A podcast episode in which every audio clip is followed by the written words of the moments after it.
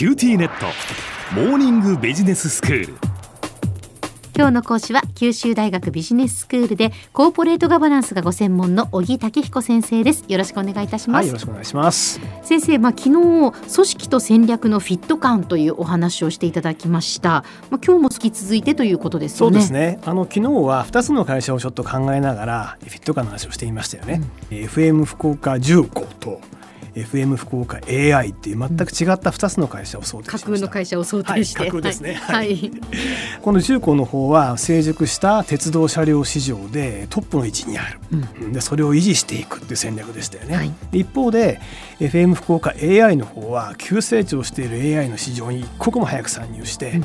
自分の独自のポジションを作っていきたい。はいこんなあの全く違った戦略を持っている2つの組織でした、ええ。なので組織構造も人事評価も違ったわけですね、うん。FM 福岡重工の方は重層的ないわゆる大企業的なピラミッド構造で着実に慎重に仕事を進める人を評価する。こんな組織体系であり一方の FM 福岡 AI の方はフラットで権限以上が進んだ組織構造でリスクを取りながらガンガンチャレンジすることを評価するような人事評価体系を取っているんじゃないかと。でこの両者の違いというのは両者が置かれているビジネスの環境そしてそれに基づく戦略の違いに起因している、まあ、こんな話をしたわけですね。はい。で今日はですねこの続きとして戦略と組織がフィットしていない話、えーダメなケースですね、ええ。お話をしてみたいと思います。えー小浜さんね昨日の例で仮にですよ FM 福岡 AI が鉄道を作っている FM 福岡重工のような組織構造とか人事評価をしてみたらどんなことが起きると思います？それはやっぱり新しいものはなかなか生み出せないんじゃないでしょうか。その新規参入がどんどんどんどんこう増えている中で、なかなかやっぱり自分のところがこう勝ち上がるみたいなことは難しくなるんじゃないかなっなかなかイメージつかないてですよ想ね。像しますね。そうですよねこの成長市場を狙って世界中から腕っぷしの強い企業がどんどん入ってくる中で、まあ、ガチガチ競争するわけじゃないですか。うんでライバル見るとリスクを取ってチャレンジする連中ばかりなわけですよね。その中で慎重に着実にかつピラミッド構造の会社が、まあ、なかなか勝てる感じしないですよね。えまあ、商談に行ったってライバルの連中が行きましょうとか言ってる中で、えうんわかりました一回本社に帰って課長の了解取ってきます とか言っちゃうわけですよ。これ難しいですよね。確かにそうですね。はいはい。でちょっと今の話大げさに聞こえるかもしれないんですけど、実はこのように戦略と組織がフィットしないケースは意外と多いんです。へえ実は大企業の新規事業プロジェクトなかなかうまくいかないんですけど実はこの理由の大半がこの戦略と組織がフィットしてないからなんですね。なるほど。まあ、最近ねイノベーションだって言われてる中で多くの会社で新規事業開発部とかなんか新規事業なんとか室みたいなの作ってるじゃないですかう。ん。で元気で若手の連中がこう集まってやるぞとか言ってんですけどええええなかなかうまくいかない。でこれなんでかっていうと、うんその新規事業を担当する組織が既存の事業の組織とあんまり変わらないからなんですよ。うん、結局その新規の事業に対してフィットしてないってことですね。ピンポンそうなんです。フはいィットしてないんです。はい。あの新規事業だからもう本当に競争が激しいわけじゃないですか。うんでライバルを見るとこれまで会ったこともないようなスタートアップとかベンチャー企業がもうガチガチの真剣勝負してくるわけですよ。はい。でこうした競合を見ると戦略と組織はフィットしてるわけですね。えつまりフラットな組織構造でリスクを取ってチャレンジする連中ばっかりなわけですよ。はい。さっきお話しした通り商談に来るとすごい若いのに分かりましたこれでいきましょうって言えるわけですよね。うん。一方大企業の方を見ると新規事業部作ったんですけど新規事業の責任者である新規事業、まあ、仮に部長としましょう。はいでも一人の部長なんですね。つまり部長の上にいっぱい人がまだいるわけです。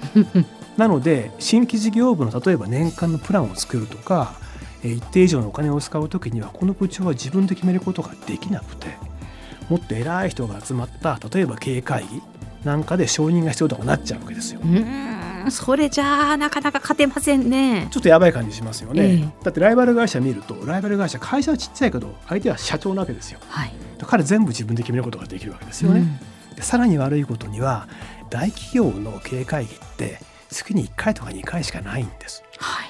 そうするとこの新規開発の部長は大きな意思決定しようと思うと月に1回か2回しかチャンスがないんですねうん。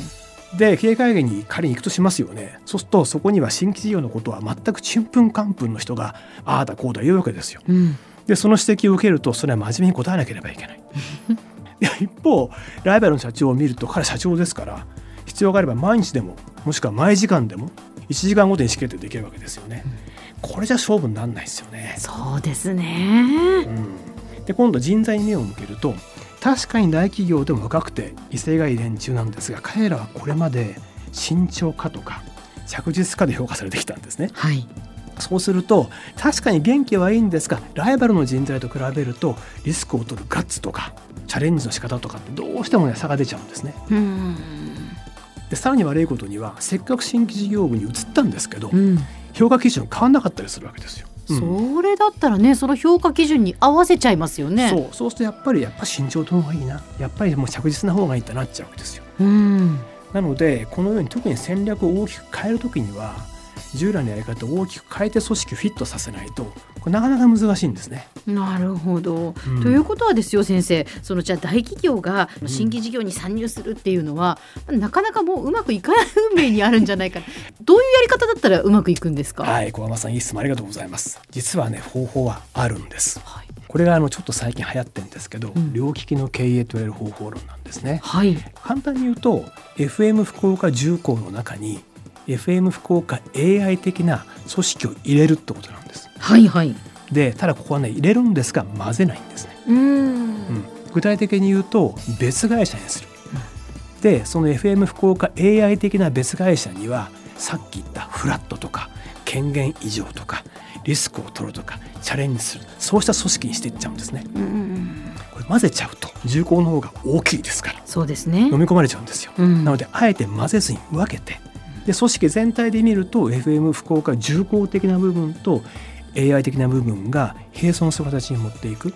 これが両利きの経営のポイントなんです。なるほど、なのでこういうことによって大企業でも戦略と組織をフィットさせる方法があるっていうことなんですね。うん。では先生今日のまとめをお願いします。はい、えー昨日今日と組織と戦略のフィット感についてお話をしてきました、えーぜひこの視点でリスナーの皆さんも一度ご自身の会社チェックしてみると新しい気づきがあるんじゃないかと思います。今日の講師は九州大学ビジネススクールでコーポレートガバナンスがご専門の小木武彦先生でした。どうもありがとうございました。ありがとうございました。